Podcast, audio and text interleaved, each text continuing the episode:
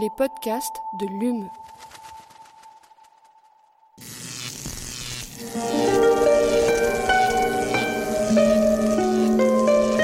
Allume la science. La science. C'est une des nombreuses manières d'essayer de comprendre l'homme. Eh bien, imagine que toute forme de vie sur Terre meurt instantanément et que chaque molécule de ton corps explose à la vitesse de la lumière. Une sorte de, de relativisme absolu. Inversion complète de la charge des protons. La Terre va entendre ces mots. Allume la science. Bonjour et bienvenue à tous et toutes dans Allume la science, l'émission qui vous branche chaque semaine sur l'actualité des laboratoires de l'Université de Montpellier et de ses partenaires. Connaissez-vous la légende amérindienne du colibri? Non? Alors la voici. Alors qu'un immense incendie ravageait la forêt, laissant les animaux hagards et pétrifiés devant la catastrophe en cours, le colibri, lui, s'activait entre la mare et les flammes. À chaque passage, l'oiseau courageux vidait de son bec minuscule quelques gouttes d'eau dérisoires face à l'intensité du feu. Que fais-tu lui demandèrent agacés les autres animaux. Crois-tu qu'avec ces quelques gouttes tu puisses éteindre le feu? Non, leur répondit-il, mais je fais ma part. Si l'université n'a pas la prétention de changer le monde à elle toute seule, elle nourrit l'ambition d'y contribuer en mettant ses découvertes et ses résultats au service de la société. C'est cette part d'innovation, cette mission de service public que nous vous proposons de découvrir au fil des pages du nouveau numéro de l'UM, la revue Sciences et Société de l'université. Une version papier enrichie qui vous propose un accès vers des vidéos, mais aussi vers les podcasts de l'émission Allume la science. Donc au fil des pages, vous passerez de la chimie écologique à la chirurgie de pointe, de la préservation des océans à la mise au point de nouveaux médicaments, de la cryptosécurité à la blockchainisation des re- registres juridiques. Ce numéro de l'UM vous donne donc un aperçu de l'impact positif de la recherche universitaire mise au service de la société. Et pour prolonger ce magazine aujourd'hui, nous recevons deux invités à la pointe de l'innovation dans le domaine de l'aviation. Leur objectif, améliorer la sécurité et la performance dans l'aviation civile et militaire. Comment en contrôlant l'état opérationnel des pilotes d'avion grâce à un capteur capable de mesurer en temps réel leur activité cérébrale. Une innovation testée sur les pilotes de l'équipe de France de voltige aérienne, rien que ça. Alors notre premier invité est avec nous dans le studio, il est chercheur en neurophysiologie à Euromove Digital Health in Motion, j'ai réussi, Stéphane Perret, bonjour. Bonjour. Et bienvenue dans Allume la science. Notre second invité est avec nous par téléphone. Il est ingénieur et fondateur de la start-up Semaxon dont nous allons parler aujourd'hui. Guillaume Belda, bonjour. Bonjour. Elle voltige au micro de Divergence FM avec moi comme chaque semaine pour mener cette interview. Aline Perriot. Bonjour. C'est mignon aujourd'hui. Tout à fait, pour une fois. en seconde partie d'émission, nous vous emmenons à l'École nationale supérieure de chimie où Nicolas Floquet nous fait découvrir la désormais célèbre protéine Spike impliquée dans le Covid, mais cette fois-ci en réalité virtuelle. Allume la science, vous avez le programme, c'est parti. Chargement de l'engin terminé. Nous sommes à 0 moins 60 secondes. 59, 58, 57, 56, 55, 54. Alors ce LUM spécial innovation, c'est aussi des histoires de partenariat, des histoires de collaboration entre euh, des, des entrepreneurs et des chercheurs. Donc Stéphane Perret et Guillaume Bella, comment ça s'est passé pour vous? Alors quand on parle d'innovation et d'entrepreneuriat, donc on a la chance au centre Remove d'avoir effectivement un espace dédié au- pour accueillir des, tout simplement des entrepreneurs. C'est par l'intermédiaire de l'incubateur des mines d'Alès que j'ai eu l'occasion de rencontrer Guilhem Belda. Et par la suite, donc nous avons pu euh, faire un premier projet, notamment euh, euh, Muse, Company Zone Campus, et nous avons pu héberger la société Max One pendant un an et demi. Et alors Guillaume Belda, comment vous avez, euh, comment vous avez eu connaissance des travaux de, de Stéphane Perret? Eh bien, euh, au travers de, justement des, des conseils de l'incubateur de, de l'Institut Mines Télécom d'Alès, qui euh, connaissent bien les, travaux de, Stéphane Perret et qui m'ont orienté vers, euh, vers son expertise lorsque je leur ai présenté euh, les problématiques que je souhaitais résoudre avec ces Maxon, c'est-à-dire du monitoring physiologique en, en temps réel. Alors justement, Guillaume, votre spécialité à vous en tant qu'ingénieur, c'est- plutôt l'ergonomie. Comment est-ce que vous avez eu l'idée de travailler sur l'état opérationnel des pilotes d'avion? Eh ben, c'est tout d'abord issu d'un parcours personnel, puisque je suis euh, passionné d'aéronautique depuis, depuis aussi loin que je me souvienne. Et, euh, lorsque j'ai réalisé ma, ma formation, donc euh, d'abord d'ingénieur en informatique, puis en ergonomie, j'ai, je me suis toujours demandé comment est-ce qu'on pouvait mettre au service de, des, des pilotes ces différentes technologies. Au fur et à mesure de, mes réflexions, et euh, j'en suis arrivé à la conclusion que euh, en mélangeant certaines technologies, certains domaines scientifiques, on pouvait faire émerger des, solutions qui sont à la fois innovantes et, qui apportent un, vrai plus euh, pour les pilotes. Alors votre projet, il comporte plusieurs volets, on y reviendra. Nous, on va sur, surtout parler de, l'impact des accélérations successives sur les capacités cognitives des pilotes. Donc ces accélérations, elles se mesurent en G. Donc ceux qui ont été voir Top Gun Maverick, ils doivent savoir, mais pour les autres, qu'est-ce que c'est exactement un G? Donc euh, qui, veut répondre? Guillaume Belda? Euh, Oui, alors en fait, un, G, c'est la, ça va être l'effet le, de la, la pesanteur euh, sur le corps.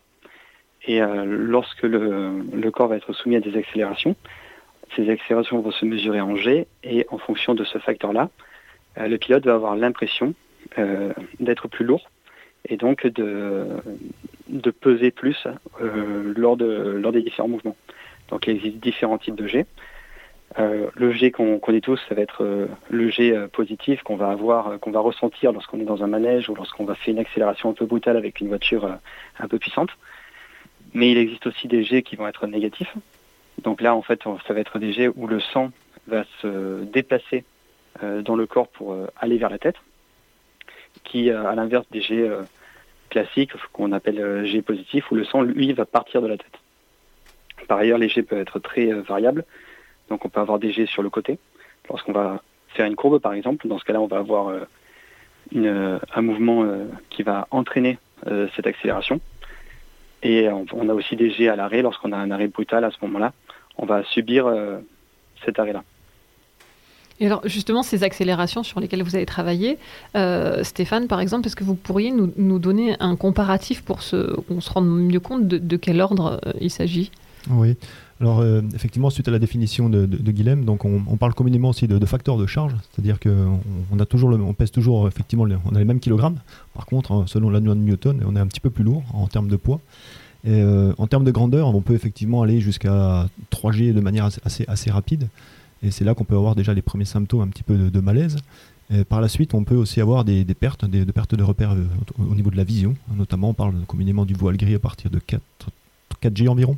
Et après 5G, ça ce sont juste des normes, euh, en sachant que la tolérance des individus peut être très très variable selon plusieurs facteurs, dont euh, l'entraînement, tout simplement l'inexpérience. Et le voile gris dont nous, vous nous avez parlé, vous pouvez nous décrire un peu ce que ça fait à la personne qui, qui le subit? Le voile gris, bah, c'est tout simplement une redistribution du débit sanguin par rapport à ces facteurs de charge qui sont très intenses, et euh, on est tout simplement, le, bah, la rétine est moins, moins bien alimentée, et on voit de plus en plus flou. Donc à un moment donné, ça veut dire qu'on a sans doute peut-être des décisions qui vont être relativement erronées et qu'il va falloir peut-être diminuer un petit peu son, son ardeur dans, dans l'avion la, et ralentir euh, tout simplement. Ou alors euh, voler, on va dire, euh, de manière très stable. Et, du coup, est-ce qu'il y a d'autres effets sur le corps, notamment sur le cerveau? Vous, parlez par exemple du, risque de syncope. Euh, est-ce que c'est une syncope spécifique à cette activité-là? Oui, un des risques majeurs, c'est effectivement sur, euh, sur la partie cérébrale. Donc, on a un mécanisme très très pointu euh, d'un point de vue physiologique qui permet de, réguler, de faire face à la variation de la pression artérielle qui est fortement modifiée selon les facteurs de charge. Pour autant, si ce facteur de charge, c'est-à-dire ce G, augmente très très vite, là, par contre, ce mécanisme n'existe plus et on peut effectivement dans certains contextes avoir une perte de, conscience, on ne parle pas vraiment de connaissance, une perte de conscience très, on va dire très éphémère, et on peut avoir même un voile noir, donc véritablement une vision qui est totalement occultée à partir de, de 5G. Euh, alors ça dure, de, ça dure quelques secondes, ça dépend effectivement au-delà du G, euh, du temps passé à ce G. Donc il y, a plusieurs contextes qui permettent effectivement de faire apparaître ces différents symptômes qui sont relativement délétères. Et quand on dit qu'ils sont délétères, euh, même en amont de cette perte de, conscience, est-ce que ça peut affecter la, capacité de prise de décision des pilotes, par exemple? Euh, Oui, parce que tout simplement, donc, on a moins de cerveau, moins de, pardon, moins de, flux sanguin qui arrivent directement sur, sur le cerveau. Et automatiquement, ici, certaines zones, notamment en lien avec la prise de décision, le cortex préfrontal, vraiment, vraiment la partie antérieure, euh, bah, tout simplement est, est moins, moins fonctionnelle. Et à terme, ça peut effectivement, selon les répétitions, euh, avoir ici donc des, conséquences assez importantes et tout simplement générer des, incidents assez dramatiques à, à, terme. Alors comment vous la mesurez justement cette oxygénation du cerveau? Il y a une méthode que vous utilisez depuis quelques années, euh, je crois. Alors, l'oxygénation du cerveau, oui, est basée effectivement sur la, spectroscopie du proche infrarouge. C'est un nom un petit, peu, complexe, mais au final qui est relativement simple selon son principe. C'est tout simplement, on a la capacité dans la lumière proche infrarouge, entre 650 et 800 nanomètres, de venir apprécier les variations de, de l'état d'oxygénation dans, dans une partie qu'on connaît très bien au niveau des hématies, donc c'est l'hémoglobine, donc la quantité d'oxygénation ou non. Et on peut, en, en, additionnant effectivement cette concentration oxygénée ou désoxygénée, apprécier les variations de volume sanguin. Et en fonction du temps, on peut avoir un, indicateur sur le, flux cérébral. Euh, donc c'est une technique assez sensible. Donc euh, en quelques millisecondes, on peut effectivement voir euh, les variations de flux sanguin. Celles-ci sont véritablement modératrices de ce qui va se passer par la suite au niveau du fonctionnement cérébral. Je, fais référence ici aux fonctions exécutives, dont celle qu'on vient d'évoquer, à savoir la prise de décision. Mais ça, ça, a un rapport avec la pince qu'on met au bout du doigt quand on va chez le médecin Exactement, c'est le principe un petit peu du saturomètre qu'on mesure l'oxygénation, on va dire systémique. On a, des, on a une valeur en pourcentage Ici, on peut également avoir une, euh, un, index tissulaire en pourcentage qui sera beaucoup plus faible. Mais surtout, on a, selon une propriété en optique relativement bien, bien connue, hein, pour simplifier un petit peu le, cheminement de, ce système, la loi de, de Beer-Lambert, on a la possibilité d'avoir vraiment les variations de, ces deux grands chromophores, l'état d'oxygénation et de désoxygénation. Et ça, c'est indépendant du, saturomètre. Donc c'est plus un spectrophotomètre en, complément. Donc il y, a différents appareils euh, en fonction aussi des ondes que vous allez pouvoir, euh, on va dire, transmettre dans, le dispositif. On utilise à, l'heure actuelle un système relativement simple qu'on trouve un petit peu sur, euh, sur, sur l'étagère, c'est-à-dire d'un point de vue commercial. Il y a des systèmes dans certains, certains laboratoires de, de laser qui sont beaucoup plus, beaucoup plus compliqués. Et justement, c'est sur la base de toute cette technologie-là que vous avez conçu un petit boîtier pour contrôler l'oxygénation du cerveau. Euh, ce, boîtier, il est embarqué directement avec le pilote dans l'avion. Alors, un des intérêts effectivement de, ce dispositif, et je laisserai euh, Guillaume en, parler euh, davantage, c'est effectivement de, pouvoir le rendre, en tout cas relativement, on va dire, simple, d'un point de vue pas beaucoup de poids, un système qui est effectivement communiquant à distance. Donc c'est un système qui se veut être discret, qu'on peut loger directement dans, le casque des pilotes. Et on peut apprécier euh, ici directement donc une information sur le tissu cérébral. On n'a pas besoin d'un emplacement, on va dire, très très spécifique euh, au niveau du cortex préfrontal, ce qui peut être différent dans d'autres contextes. Mais là, ce n'est pas nécessaire. Donc le développement se fait avec la société C-Max One, et c'est Guilhem qui, est ici euh, à l'état opérationnel. Alors, euh, Guillaume, justement, j'ai une question pour vous. Vous travaillez, vous également, avec le laboratoire d'informatique d'Avignon sur les interactions entre pilote et copilote par l'analyse de la voix, notamment. Est-ce que vous pouvez nous, expliquer en quoi ça consiste? Oui, tout à fait. En fait, euh, lorsqu'on s'intéresse à la voix, euh, on ouvre un champ d'étude qui est, on va dire, plus riche qu'il n'y paraît, puisque produire de la, parole va nécessiter la mobilisation d'un certain nombre de muscles, plusieurs dizaines, et aussi la mobilisation de plusieurs processus cognitifs. Et euh, le, les événements qu'on va avoir en vol vont intervenir sur ces deux facteurs. Donc à la fois sur le, les processus cognitifs, mais aussi sur euh, les muscles en eux-mêmes. Par exemple, lorsqu'on va avoir euh, une accélération, un jet qui va être ressenti, on va avoir des, pressions qui vont avoir lieu au niveau de, tout l'appareil de production de, la parole et de la respiration. Et nous, on va essayer d'analyser dans le son les, les, événements qui sont soit paralinguistiques, donc tout ce qu'il y a autour de la langue, donc la, fréquence respiratoire, les, certaines prononciations, mais aussi des éléments plus euh, dans la, production de paroles elles-mêmes, qui elles vont plutôt, euh, on être des indicateurs euh, de ce que le cerveau va subir. Mais ça veut dire que vous l'analysez en direct pour avoir les résultats instantanément? Voilà, en fait, on va, on, va d'abord procéder par des, des, périodes de recueil de données, comme avec les, les données d'analyse cérébrale. Et là, on va faire euh, apprendre, on va essayer de décortiquer les données pour, euh, pour mener le processus d'enquête et comprendre quel phénomène est associé à quel indicateur. Et euh, ensuite, on va compresser ce que nous on appelle des modèles d'analyse afin qu'ils soient capables de, de, faire de l'analyse en temps réel en vol. Et est-ce que ça existe déjà des dispositifs comme ça qui permettent d'évaluer l'état d'un pilote en vol pour, pour mieux sécuriser les vols? Alors, à, l'heure actuelle, il n'y a pas de, dispositifs qui sont, euh, sont euh, répandus euh, sur cette, cette problématique-là. Par contre, c'est un champ de recherche qui, qui mobilise de, nombreux acteurs puisque les, les enjeux sont, sont immenses d'un point de vue de la sécurité et de l'évolution des appareils. Mais c'est vrai qu'actuellement, la, la, la, plupart de la mise en application de, de ces recherches d'ergonomie ont plutôt lieu lors des phases de conception des aéronefs et euh, lors des, phases de, test. Juste pour revenir sur le, le- le- le produit que vous concevez lui-même, il y a combien de capteurs alors dans le boîtier? Un capteur pour la voix, un capteur pour euh, l'oxygénation? Alors, alors concrètement, en fait, quand on, quand on met un capteur en vol, on va être soumis à, à des contraintes qu'on n'a pas forcément en laboratoire, qui vont être euh, tout d'abord les, contraintes du bruit, puisque lorsqu'on fait une mesure en vol, que ce soit euh, pour le, la voix où on va avoir du bruit qui vient du moteur de l'avion, qui vient de l'environnement, mais aussi au niveau du bruit, on va dire euh, du bruit statistique ou du bruit du signal qu'on peut avoir avec les mouvements, puisque le capteur risque de bouger par rapport à la tête et donc le signal va être moins clair. Et donc, nous, ce qu'on va faire, c'est qu'on va passer un certain nombre d'algorithmes d'abord qui vont nettoyer et qui vont essayer de donner, de fiabiliser cette, cette donnée-là. Et donc, euh, au niveau des capteurs qu'on va intégrer, on va intégrer euh, des capteurs de spectroscopie, des capteurs lumineux, qui vont permettre de mesurer l'évolution du flux sanguin. On va aussi associer euh, des capteurs d'accélération, des accéléromètres tout simplement, et des micros. Et en combinant, on va dire, ces, ces trois capteurs-là, on permet de, on va dire, de, compléter, de fiabiliser les mesures de chacun des capteurs par rapport aux autres. Donc ça, c'est un des, euh, un des travaux qu'on doit mettre en place lorsqu'on fait de la mesure en situation. Et euh, en plus de ça, on va intégrer une petite unité de calcul dans lequel on va mettre euh, des modèles informatiques qui sont compressés et spécialisés pour fonctionner dans le milieu aéronautique.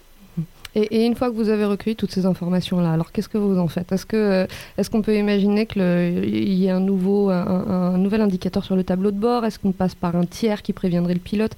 Co- Comment comment vous imaginez la transmission d'informations Ben, À ce, à ce niveau-là d'application, en fait, euh, le, ça va dépendre du, contexte et, de, et du partenaire.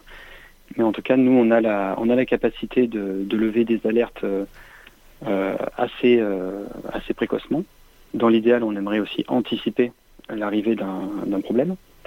Et euh, cette information-là, soit on peut la transmettre en temps réel au pilote, mais euh, forcément, l'intérêt, ce n'est pas de le surcharger alors qu'il est déjà dans une situation difficile. Donc l'idée, c'est plus de collaborer avec des, des opérateurs euh, et des industriels de l'aéronautique pour mettre en place des, des ajustements ergonomiques euh, lorsque le, le besoin s'en fait ressentir. La deuxième application, c'est dans tout ce qui est entraînement et euh, auto-évaluation. Donc l'idée là, c'est de collaborer avec les pilotes, mais aussi euh, les médecins aéronautiques ou les personnes qui, qui les accompagnent, afin de, de proposer un suivi et euh, des retours en fait sur les sur le ressenti et sur ce qui a été euh, détecté pendant les vols.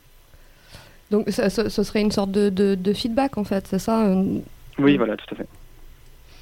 Retour d'expérience et, et feedback. Et du coup, tout ça, tout ce dispositif, vous avez pu le tester sur l'équipe de France de voltige, avec le champion du monde notamment. Et euh, c'est quoi la différence pour un chercheur de travailler en laboratoire avec des simulateurs ou en conditions réelles avec une équipe de voltigeurs?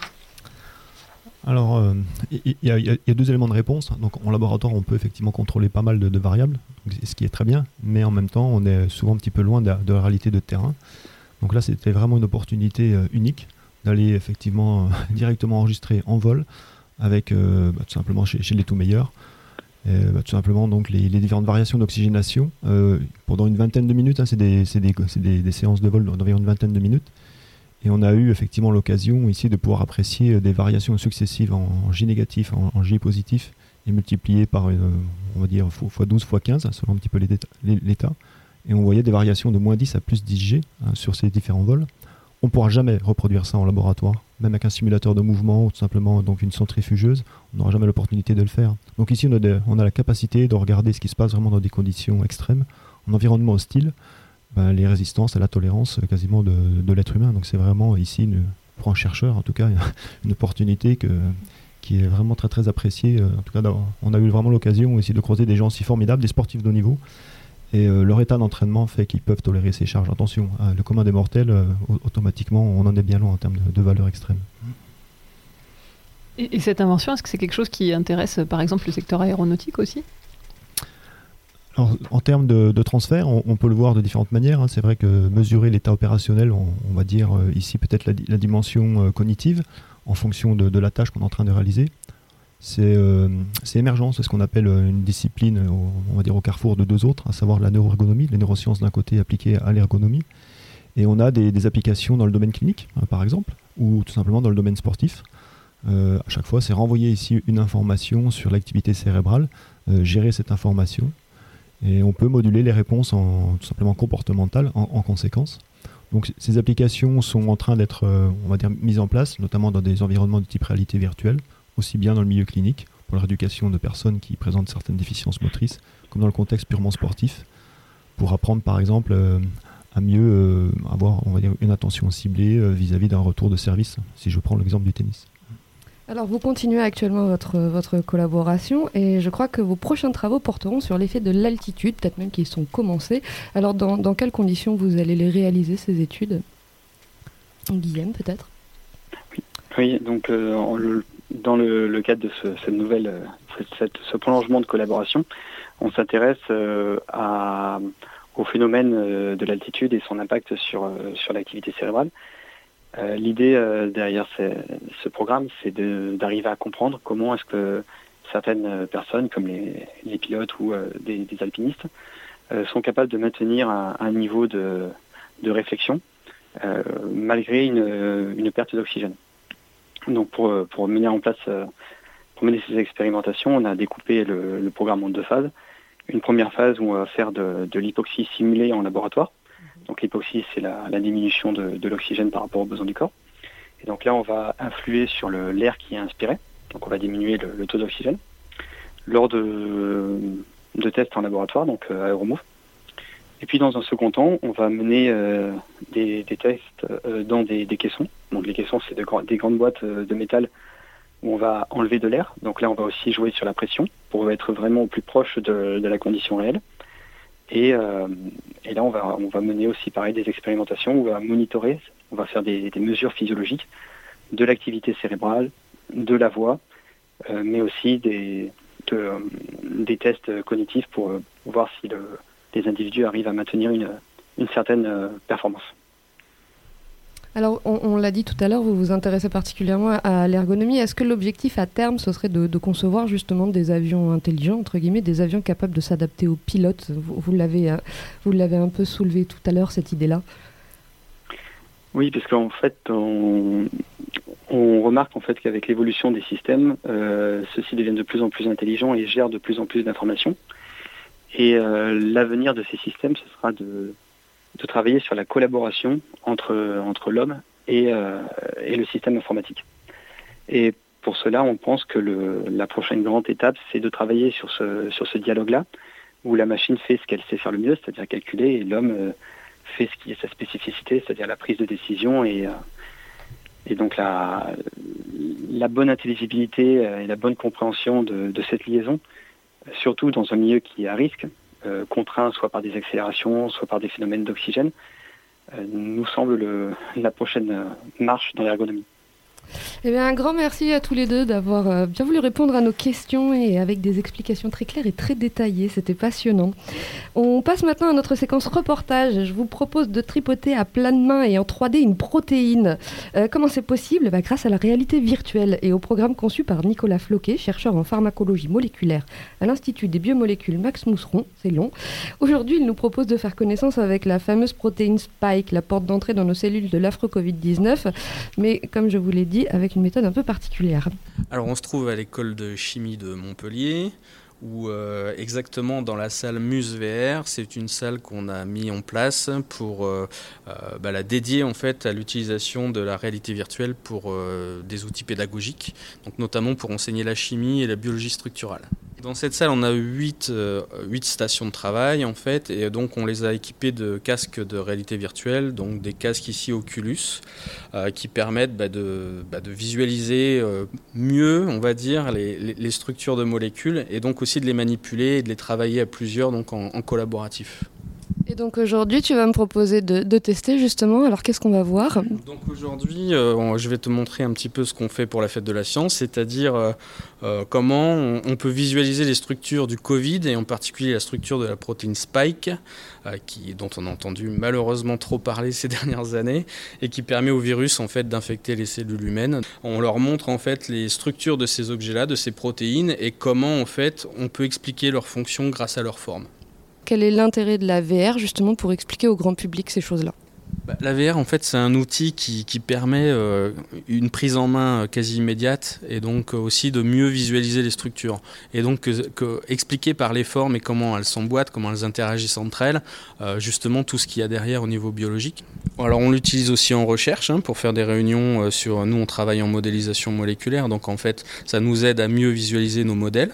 Donc là aussi, on utilise cet outil parce qu'il facilite les discussions entre chercheurs qui ont des backgrounds complètement différents.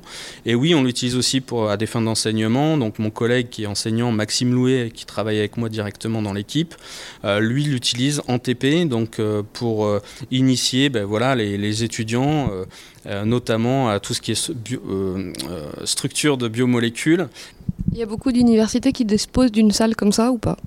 Alors, à ma connaissance, il y a très peu d'initiatives où il y a euh, ce type de salle dédiée réellement à la réalité virtuelle. Euh, je connais quelques initiatives à Paris et, et à Lyon aussi. Il n'y a plus qu'à essayer. C'est complètement fou. Pour les auditeurs, je, je, suis là dans une espèce de, de, pièce ronde. Et donc, je suis au milieu, il y a un tableau, donc euh, un, un, menu, un tableau de menu, c'est ça, à côté de moi? Ouais, voilà, avec, qui permet en fait de d'accéder bah, à toutes les fonctions du logiciel. Ok, et donc euh, à la place des manettes que je tiens dans la vraie vie, j'ai deux petites mains bleues qui me permettent de tout attraper. Je peux la tourner à 360 degrés, cette molécule, je peux, euh, je peux bouger dedans. Tu as parlé de la taille, euh, de la taille des protéines, donc là on est dans, dans quelle échelle? Alors là, une protéine, euh, donc on va parler de la protéine spike, qui est une assez grosse protéine, mais en gros, une, on est entre voilà la, euh, la dizaine d'angström et la dizaine de nanomètres en fait. Donc euh, une protéine, si on voulait la visualiser dans notre main, comme on va faire en VR, on est à une échelle de, de 15 millions. On grossit 15 millions de fois pour vraiment se représenter ces objets-là. Et toi, est-ce que tu vois ce que je suis en train de faire du coup Oui, sur okay. l'écran, je vois exactement ce que tu es en train de faire, ce qui permet justement, quand l'étudiant est en train de manipuler, bah, de voir ce qu'il fait et s'il a un problème, de, de lui expliquer comment résoudre son problème. Quoi. En rose, en bleu ouais. foncé et en bleu ciel, tu as les trois parties qui constituent la protéine spike. D'accord. Donc c'est la protéine du virus ouais. qui permet de s'ancrer aux cellules humaines. Donc en fait, ce que j'ai représenté en fil vert et aussi en hélice rouge, ça, par contre, c'est les trois copies de nos récepteurs ouais. qui permettent justement au virus de venir s'accrocher à nos cellules. Ici, ce qu'on voit, c'est comment c'est replié dans l'espace, comment la protéine se replie dans l'espace. Encore une fois, c'est super important parce que euh, ce repliement dans l'espace, c'est ça qui va dicter la fonction de la protéine. Donc là, je l'ai attrapé et les fils dont, dont, tu es en train de me parler, je les ai agrandis et je, je suis au milieu en fait. Même. Ouais, c'est l'avantage suis... aussi de, ouais. de, ce type de méthode, c'est qu'en fait, on va pouvoir euh, mettre la tête dans l'objet, euh, visualiser vraiment. euh, Là, j'ai agrandi, agrandi, au maximum et euh, ils sont au-dessus de ma tête. Et donc, quand on agrandit à fond les parties bleues. Les tout petits bâtonnets qu'on voit à l'intérieur, en fait, c'est vraiment la structure chimique de la protéine. Donc, on va pouvoir voir les atomes et les liaisons chimiques entre les atomes. Donc, vraiment voir comment, euh, quelle est la structure fine en fait de, de, la, de la, protéine. Avec ces outils-là, on peut travailler en mode collaboratif. Euh, donc, nous ici dans la salle, on a 8 casques. Ouais. Mais quelqu'un qui est équipé d'un casque, qui soit à New York, Sydney ou à Paris, il va pouvoir travailler avec nous de la même façon. Ah ouais. Et ce, cet outil-là, ce, ce, logiciel, il permet de travailler jusqu'à 20 autour de, du même objet en fait. Donc euh, voilà, vraiment un cours en fait sur la structure d'une protéine. Ce que je trouve assez parlant aussi, c'est qu'on peut montrer avec les doigts, on peut vraiment discuter de l'objet en fait, ce qu'on peut pas faire avec des outils euh, plus classiques. Tu vois ce petit fil qui brille là, tu le vois ou pas toi? Euh, Oui, c'est la distance que j'ai mesurée tout à l'heure ah, okay, pour avoir. Euh, si tu zoomes, tu vas voir la distance en fait que j'avais mesurée. Oh, c'est fou. Ah oui, d'accord. 125 donc... angström d'un bout à l'autre. Ok. Et tu peux avoir des images dynamiques. Là, elle est fixe l'image du coup que je manipule, mais tu peux avoir par exemple du alors, mouvement. Oui. Alors pour avoir... le moment dans ce logiciel-là, pas trop encore, ouais. mais euh, c'est dans les clous. Euh, L'idée, c'est de pouvoir aussi euh, voir les molécules en mouvement et prédire comment voilà comment elles interagissent aussi, enfin comment elles sont flexibles, comment elles peuvent s'adapter l'une à l'autre et donc oui, euh, l'aspect dynamique, c'est quelque chose qui, qui, va être implémenté dans ce logiciel-là euh, sous peu. Quoi. Euh, et donc, cette salle, s'il y a des profs qui veulent s'en servir, elle est accessible pour eux, c'est bien ça? Oui, l'idée du projet, c'était de rendre cette salle accessible à tous les gens qui travaillent dans le périmètre de Muse, donc tous les collègues, en chimie, mais aussi dans d'autres disciplines. Euh, L'idée vraiment, bah oui, c'est de tester d'abord les solutions logicielles qui existent dans leur euh, spécialités respectives, de voir si on peut les déployer pour qu'ensuite ils les utilisent en TD ou en TP, donc en réservant la salle et tous les outils qui vont avec. Et euh, là, on réfléchit déjà à un Muse VR 2.0. Euh, L'idée justement, c'est d'avoir des casques sans fil pour promouvoir la VR notamment, moi j'aime bien aller dans les collèges et lycées, donc montrer ces outils-là, montrer les structures des protéines à, des élèves de collège ou, lycée. Euh, et voir aussi à des étudiants, encore une fois, euh, ce, côté euh, mobilité de la VR avec les casques sans fil apporte vraiment plein de possibilités à ce niveau-là. Allume la science, c'est fini pour aujourd'hui. Un grand merci à Adeline Flock pour la réalisation de cette émission. On se retrouve la semaine prochaine. D'ici là, restez branchés.